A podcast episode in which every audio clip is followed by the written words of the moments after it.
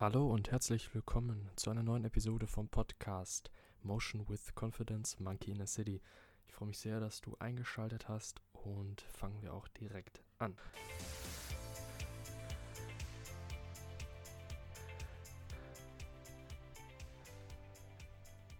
Ein kleiner Gedankenimpuls rund um das Thema negative Erfahrungen bzw. Erlebnisse, die wir als negativ bewerten.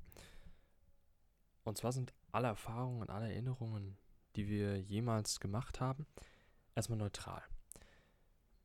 Egal, was passiert ist, es ist ein Ist-Zustand einmal gewesen, der eben nun in der Vergangenheit liegt und in deinem Hirn irgendwo abgespeichert wurde.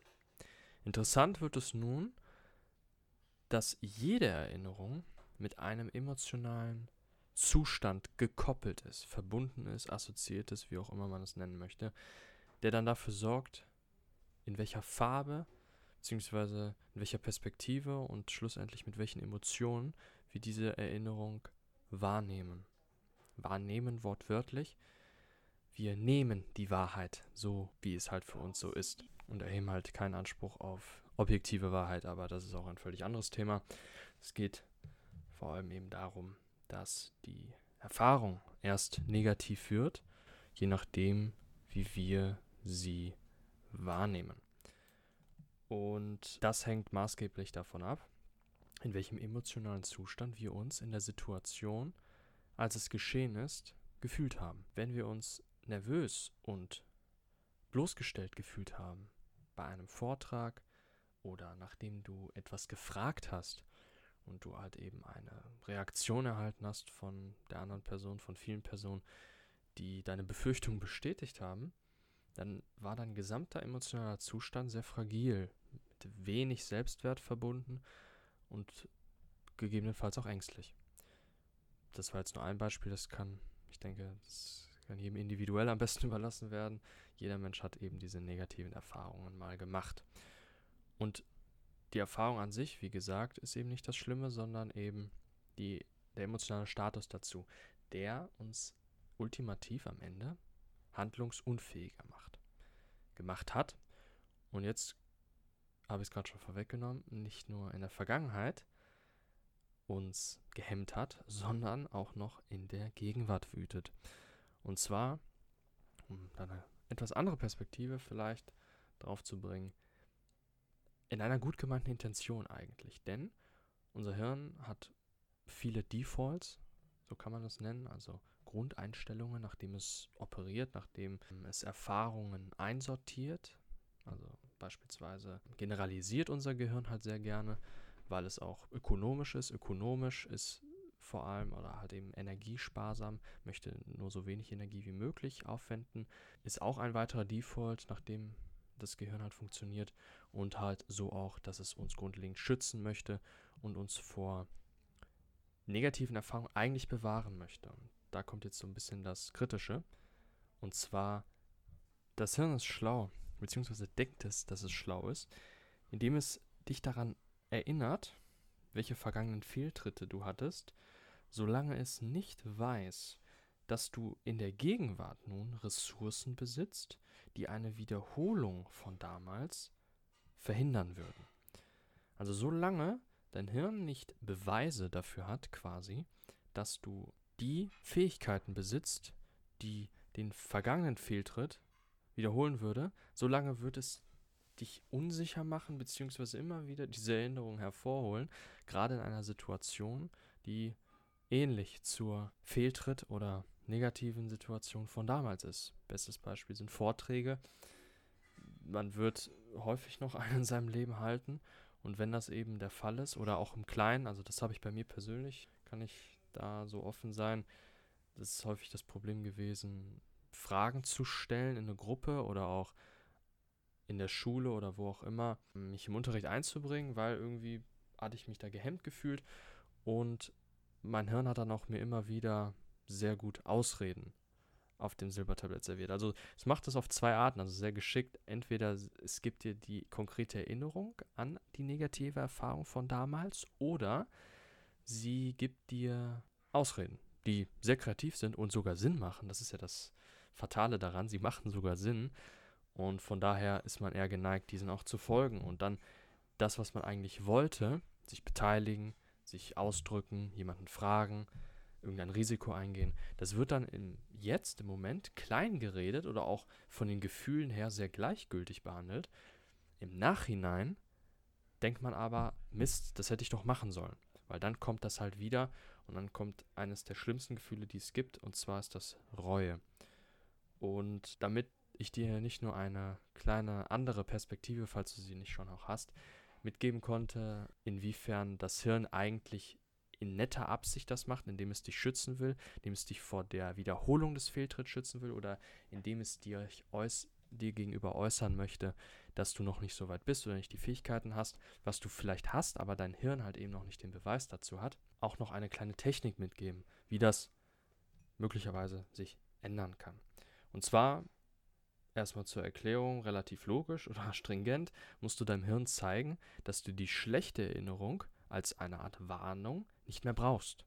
Beziehungsweise die negative Assoziation dazu nicht mehr brauchst. Denn deine Erinnerung selbst habe ich ja eben schon gesagt, ist an sich ja komplett neutral. Das ist mal passiert, das ist ein Ist-Zustand. Wenn du keine Emotionen besitzen würdest, dann ist egal, was passiert. Du, alles ist neutral. Tatsächlich, selbst die schlimmsten Dinge, schlimm sage ich jetzt auch nur, weil ich es bewerte, an sich ist alles eben neutral. Die Emotionen dazu machen es halt eben negativ oder positiv.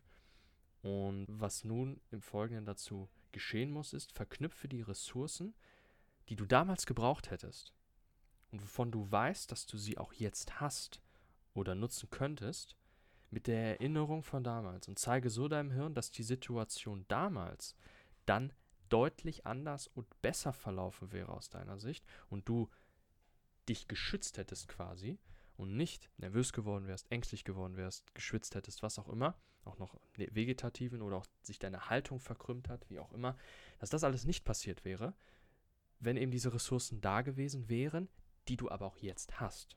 Und dann braucht dein Hirn dich auch nicht mehr daran zu erinnern, dass er keine Gefahr mehr gibt. Bei dem beispielsweise, wenn man ähm, sich beteiligen möchte im Unterricht oder auch einen Vortrag hält, dann werden die Ressourcen, die du brauchst, Selbstsicherheit, Selbstvertrauen, ein ruhiges Gefühl, ein vor allem recht gleichgültiges Gefühl gegenüber dem, was andere über dich denken. Das hört sich jetzt unfassbar einfach dahergesagt und ich möchte auch überhaupt nicht arrogant rüberkommen, weil die sind auch Dinge, die mir noch schwer fallen. Und ich finde es immer, ich fand es damals vor allem immer sehr blöd, wenn dann Leute das so gesagt haben, so einfach, ja, sei da, habt doch Selbstvertrauen.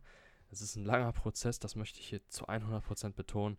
Es soll einfach nur hier ein Impuls sein, beziehungsweise eine neue Perspektive, ähm, ja, die, die gegebenenfalls Ansporn gibt, dich darüber mehr zu informieren, auch über diesen Bereich. Und zwar ist das eine konkrete Technik sogar, die es dazu gibt. Und zwar nennt sich das Collapsing Anchors oder Anker kollabieren oder Anker überschreiben. Was bedeutet, dass, da kannst du mal, das ist über einen Podcast unmöglich rüberzubringen, das ist eine Technik aus dem NLP, aus dem neurolinguistischen Programmieren. Und zwar besetzt du die negative Erfahrung mit einem Anker, beispielsweise drückst du auf deinen Knöchel am Mittelfinger. Und der steht dann quasi für die negative Erfahrung und einen weiteren Anker machst du dann beim Knöchel vom Zeigefinger beispielsweise. Dort stackst du, also stapelst du viele positive Emotionen, Ressourcenemotionen, die dem entgegenstehen. Und davon nimmst du mehrere, das heißt also, der Kontrast ist viel größer zwischen dem, was du gebraucht hättest und dem, was war damals. Und dann drückst du halt zuerst denjenigen der assoziiert ist mit, mit der negativen Erfahrung und hiernach dann mit den Ressourcen, die dafür nötig gewesen wären. Und sozusagen in deinen Erinnerungen oder dein Hirn überlappt dann quasi die Ressourcen, die du gebraucht hättest, mit denen, die damals da waren und eben negativ waren. Am Ende kann man wirklich sagen, das Leben ist quasi ein Ist-Zustand, der neutral ist. Also nicht nur die vergangenen Erfahrungen, sondern auch alles, was du jetzt erlebst, hier und heute. Es ist vollkommen neutral und objektiv und es ist existent.